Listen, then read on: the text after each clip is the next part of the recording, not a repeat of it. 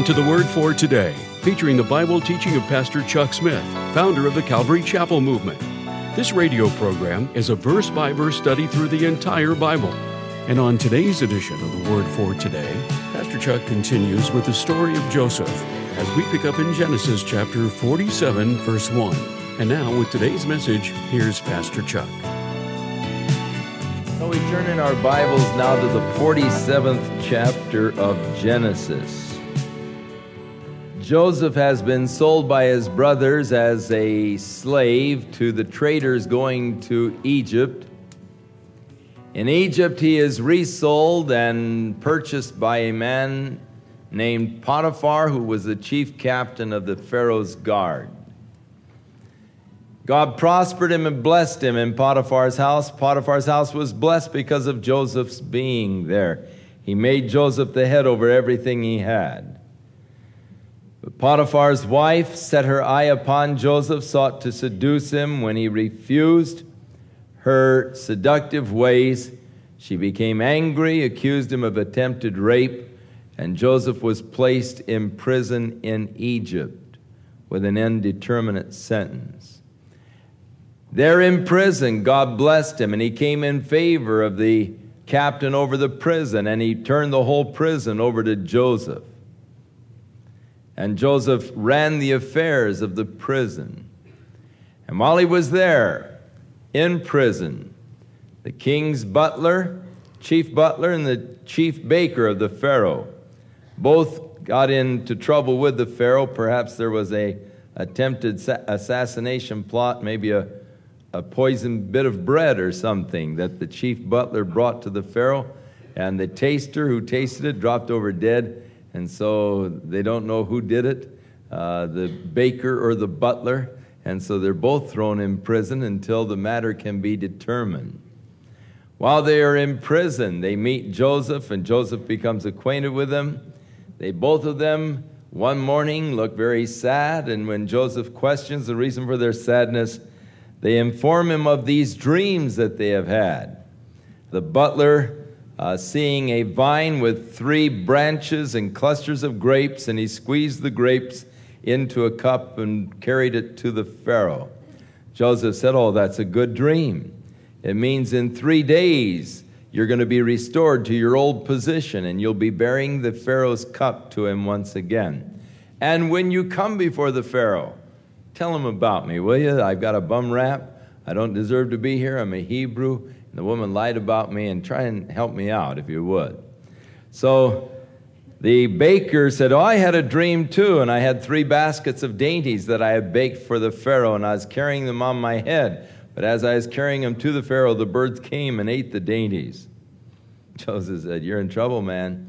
Three days, and the Pharaoh will have your head. And uh, so, evidently, the baker was the one who put the poison in the bread or whatever the plot was, and he was discovered. The baker was put to death, but the butler was returned to his position as the chief of the butlers, bearing the cup to the Pharaoh once again. But the butler forgot all about Joseph for two years. But then, after two years, the Pharaoh had a weird dream that troubled him. And he called in all of his wise men and astrologers, soothsayers, to interpret for him his dream.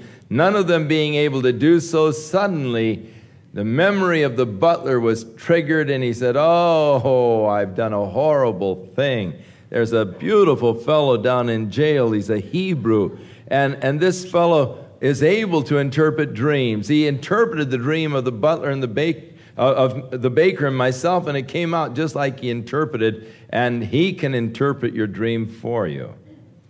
And so they sent for Joseph, who shaved and took a bath and came in before the Pharaoh.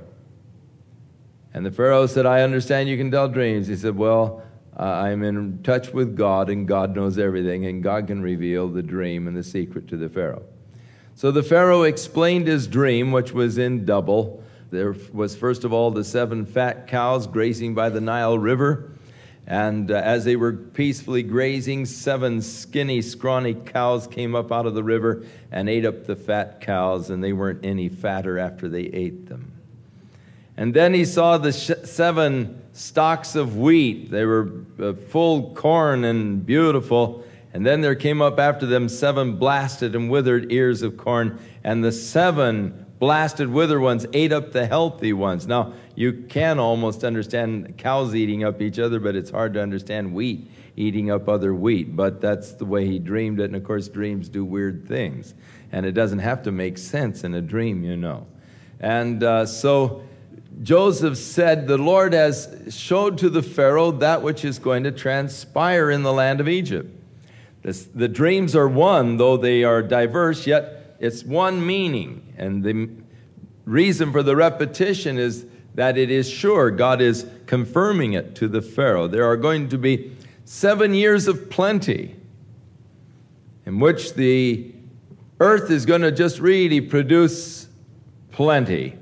But it'll be followed by seven years of famine, and the famine will be so great that it'll eat up all of the surplus of the good years.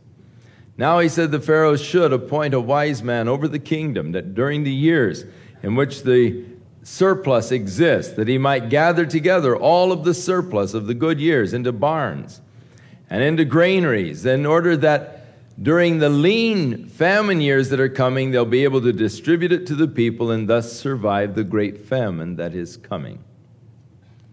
The king appointed Joseph himself, second in Egypt, and over this project, because he said, No one is wiser than you, no one else was able to tell me the meaning of the dream. And so Joseph became second in Egypt. During the seven years, he gathered together and kept uh, the record of the amounts of grain until they gathered such an abundance they couldn't even keep record anymore. They just piled it in and didn't even try to count the bushels anymore.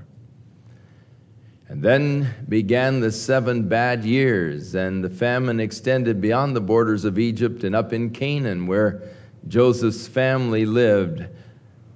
Jacob looked at his sons and he said, Why are you guys looking at each other? I understand they have wheat down in Egypt. Go down and buy us some. And so ten of Joseph's brothers came down to Egypt to buy wheat. Joseph recognized them when they came in. They didn't recognize him. He gave them a bad time, accused them of being spies, kept one of them hostage while he sent the other nine back and said, Don't bother to come again unless you bring your youngest brother with you the next time and prove you are not spies. After a lot of haggling, Jacob, first of all, totally unwilling to let Benjamin go, finally relented, and Judah became surety for Benjamin and they came down again to Joseph to buy wheat. And uh, after a series of incidences, Joseph revealed himself to his brothers who he really was, and he told them to bring their father down to Egypt because there were five more years of famine that were yet to follow. And Joseph said, I will nourish you and take care of you here. And so that brings us up to chapter 47. Then Joseph came and told the Pharaoh and said, My father and my brothers, and their flocks and their herds, and all that they have, are come out of the land of Canaan, and behold, they are in the land of Goshen. Now, the land of Goshen was actually near the Nile Delta. It was actually in the Nile Delta, and it was in the northeast part of Egypt. For the most part, the Egyptians had populated the south and western part of Egypt. But up here in the Nile Delta was a very fertile land. It was great for cattle grazing, and the Egyptians didn't care much for cattle grazing or sheep herding. And so uh, it was an area that wasn't very populated as far as the Egyptians went, and yet very fertile area. So Joseph placed his family there in the area of Goshen. And he took some of his brothers, that is, five of his brothers, and he brought them before the Pharaoh. And the Pharaoh said unto his brothers, uh, What is your occupation? And they said unto Pharaoh, Your servants are shepherds, both we and our fathers. Now, the shepherds were an abomination to the Egyptians for some reason or other, and yet there is a period in Egyptian history where they had pharaohs that were called the Hyksos kings. Hyksos meaning shepherds. And it is felt that it was at this time uh, that Joseph and, and the children of Israel were in Egypt, that the dynasty of the Hyksos kings existed. And uh, thus, there wasn't at this particular time such a feeling against shepherds as there usually did exist in Egypt. And they moreover said to Pharaoh, For to sojourn in the land are we come. In other words, we aren't coming uh, as immigrant status. We're not trying to move in and take over your land. Our purpose isn't to stay here. Uh, we're just coming down to sojourn in the land, pointing out the fact that they were shepherds, pointing out the fact that they had brought their own herds and their own cattle, and not to immigrate into the land, but just to sojourn in the land. Now, they may and they may not have known how long the sojourn was going to be. It all depends on whether or not they read the scriptures. Now, if they themselves had read the scriptures, they would know that they're going to be in Egypt for 400 years. That's a pretty good sojourn. But you remember back in the 15th chapter of Genesis where Abraham saw this vision. He had cut up these pieces of, uh, of the rams and so forth and laid them out before the Lord. And he fought the birds off all day that tried to uh, eat the carcasses. And then in the night, uh, a fear of darkness came upon Abraham, and he saw the fire as it went between the uh, pieces of the sacrifice.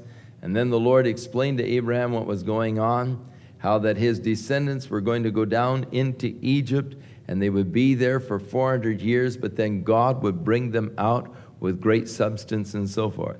So the 400 years in Egypt was actually something that God had already revealed to Abraham. It was a part of the record, a part of the scriptures. And had they been up in the scriptures, they would have known that the time of the sojourn in Egypt would be 400 years. This, of course, is the fulfillment of that prophecy that God did give to Abraham uh, back there in Genesis. And so we've come to sojourn in the land. For thy servants have, have no pasture for their flocks, for the famine is sore in the land of Canaan. Now, therefore, we pray thee, let thy servants dwell in the land of Goshen. So they are making now the formal request from the Pharaoh that they might dwell in the land of Goshen. Because of the famine in their own land, they ran out of pasturage for their flocks. And Pharaoh spake unto Joseph, saying, Thy father and thy brothers are come unto you, and the land of Egypt is before them. In the best of the land, make your father and brothers to dwell. In the land of Goshen, let them dwell. And if you know of any of them uh, who are experts in uh, their occupation, actually as herdsmen, then put them over all of my flocks. For the Pharaoh also had a great deal of cattle. And Joseph brought in then Jacob, his father. And he set him before the Pharaoh, and Jacob blessed the Pharaoh. And Pharaoh said unto Jacob, How old are you? So he brought in now his, his ancient father. And Jacob immediately sort of takes command. Jacob blesses the Pharaoh. Now, the Bible declares that the, the, that the lesser is blessed by the greater. In, in referring to how that when Abraham came back from the uh, victory over the five kings and Melchizedek came out from Salem to meet him, how that he blessed Abraham, and in the book of Hebrews it is pointed out that the lesser is blessed by the greater. And so Jacob, in blessing the Pharaoh, as he comes in, he blesses the Pharaoh, pronounces a blessing upon him, and, and thus uh, immediately his, his position is recognized. And the Pharaoh says, How old are you? Uh, and uh, Jacob said unto Pharaoh, The days of the years of my pilgrimage, beautiful way to express it, are a hundred and thirty years. Few and evil have been the days of the years of my life, And yet I have not attained to the years of the life of my fathers in the days of their pilgrimage. I'm 130 years old. My days have been few and evil, hard days. But even so, I haven't attained the years. Evidently, he was weakening and he knew he would never make it as long as his dad did. His dad lived to be 175, so, and his great uh, and his grandfather 180. So I'm not going to make it as far as they did. Actually, we see now a, a declining of longevity. Each generation uh, is living shorter and shorter after the flood. Those that Shem and those that survived the flood seem to live for a long period, but immediately we see a, a drop off in the longevity, probably as the result of this protective canopy of water being removed from around the earth. As long as there was that protective canopy of water in space, it no doubt protected the earth from much of the cosmic radiation. It is the theory today of many of the scientists that the aging process is actually caused by this cosmic bombardment that our bodies are subjected to daily. All of these cosmic uh, little, uh, what, neutrinos and all that come shooting through the earth and, and uh, come to us from outer space, they go right through your body, but somehow they upset your, your cell structure so that in time they, they begin to create mutant cells and they begin to create the aging process. If it weren't for this cosmic bombardment, it is possible that the body would continue to rejuvenate itself for much longer periods of time. But uh, such was the case prior to the flood. After the flood, there was a definite diminishing of the lifespan. And so now here at 130, Jacob's an old man, whereas before the flood, he had just been thinking about getting married at that point and starting to raise his family, you know. And Jacob blessed the Pharaoh. So again he blessed him, and he went out from before the Pharaoh. And Joseph placed his father and his brothers and gave them a possession in the land of Egypt, in the best of the land, in the land of Ramesses, as Pharaoh had commanded. So, the area of Goshen, where later on, under slave labor, the Israelites would build the city of Ramesses. And so, in this area, on the delta of the Nile River, the, the good land for pasturage, especially, there's where they established themselves. And there was no bread in all the land, for the famine was very sore so that the land of Egypt and all the land of Canaan fainted, fainted by reason of the famine. And Joseph gathered up all of the money that was found in the land of Egypt and in the land of Canaan for the corn which they bought, and Joseph brought the money into Pharaoh's house. That is, he selling the grain and so forth. He, he soon depleted. The people didn't have any more money. So when they their money failed, in the land of Egypt and Canaan. The Egyptians came to Jonas, Joseph and said, Give us bread. Why should we die in your presence? We don't have any more money. And Joseph said, All right, give me your cattle, and I will give you for your cattle if your money fails. And so they entered into a bartering process where Joseph would give them wheat in exchange for their cattle. And they brought their cattle unto Joseph, and Joseph gave them bread in exchange for their horses, and for their flocks, and the cattle, and the herds, and for the asses, and he fed them with bread for all their cattle for that year. The following year, they came to him again, and they said, We'll not hide it from my Lord. Our money is gone. You have all of our herds and cattle. There's nothing left but our own bodies and our lands. So why should we die before your eyes, both we and our land? Buy us and our land for bread. We and our land will be your servants. and give us seed that we may live and not die, that the land not be desolate. And so Joseph bought all of the land of Egypt for Pharaoh. For the Egyptians sold every man his field because the famine prevailed over them, so that the land became Pharaoh's. And as for the people, he removed them to cities from one end of the borders of Egypt even to the other. Only the land of the priest he did not buy, for the priest had a portion assigned them of Pharaoh and did eat their portion which Pharaoh gave them, wherefore they sold not their lands. Then Joseph said unto the people, Behold, I have bought you this day and your lamb for Pharaoh. Here is seed for you. Now you will sow the land. And so it came to, and it shall come to pass, when you have your increase, you'll give a fifth part to Pharaoh, and four parts shall be your own for seed in the field and for your food, and for them of your households, and for food for your little ones. And they said, You have saved our lives. Let us find grace in the sight of my Lord. We will be Pharaoh's servants. So Joseph made it a law over the land of Egypt unto this day. That would be the time of Moses writing this account. That Pharaoh should have a fifth part, except the land of the priest only, which became not Pharaoh's.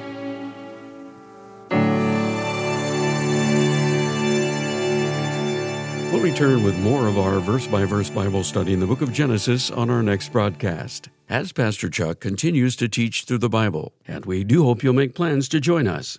But right now, if you'd like to order a copy of today's message, simply order Genesis 46 through 47 when visiting thewordfortoday.org. And while you're there, be sure to browse the many additional biblical resources by Pastor Chuck.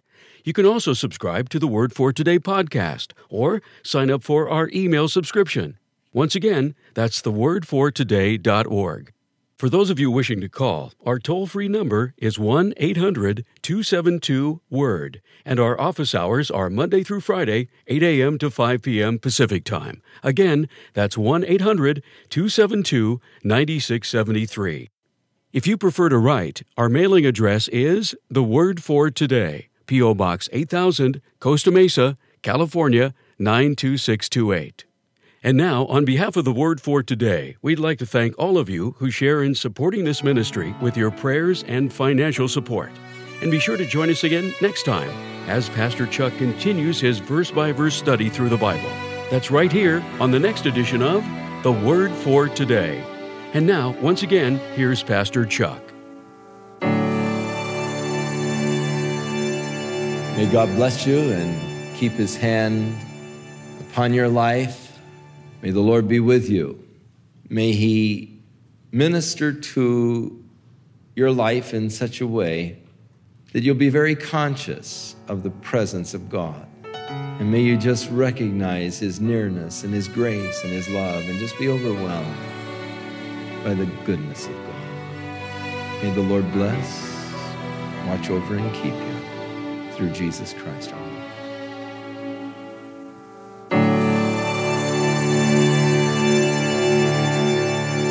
This program has been sponsored by Calvary Chapel of Costa Mesa, California. Lord, I believe in you. I'll always believe in you. It is by faith that you've been walking into one level of spiritual maturity to another. Faith is the key to a successful Christian life. And that is why the Word of God tells us without faith, it's impossible to please God. It was faith that led Abraham into the land of promise. It was faith that led the children of Israel through the Red Sea. It was faith that enabled Peter to step out of the boat and to walk on water. The question is, what might faith do in you? To order a copy of Pastor Chuck's book, Faith, or to preview a chapter for free online, visit thewordfortoday.org or call 800 272 9673.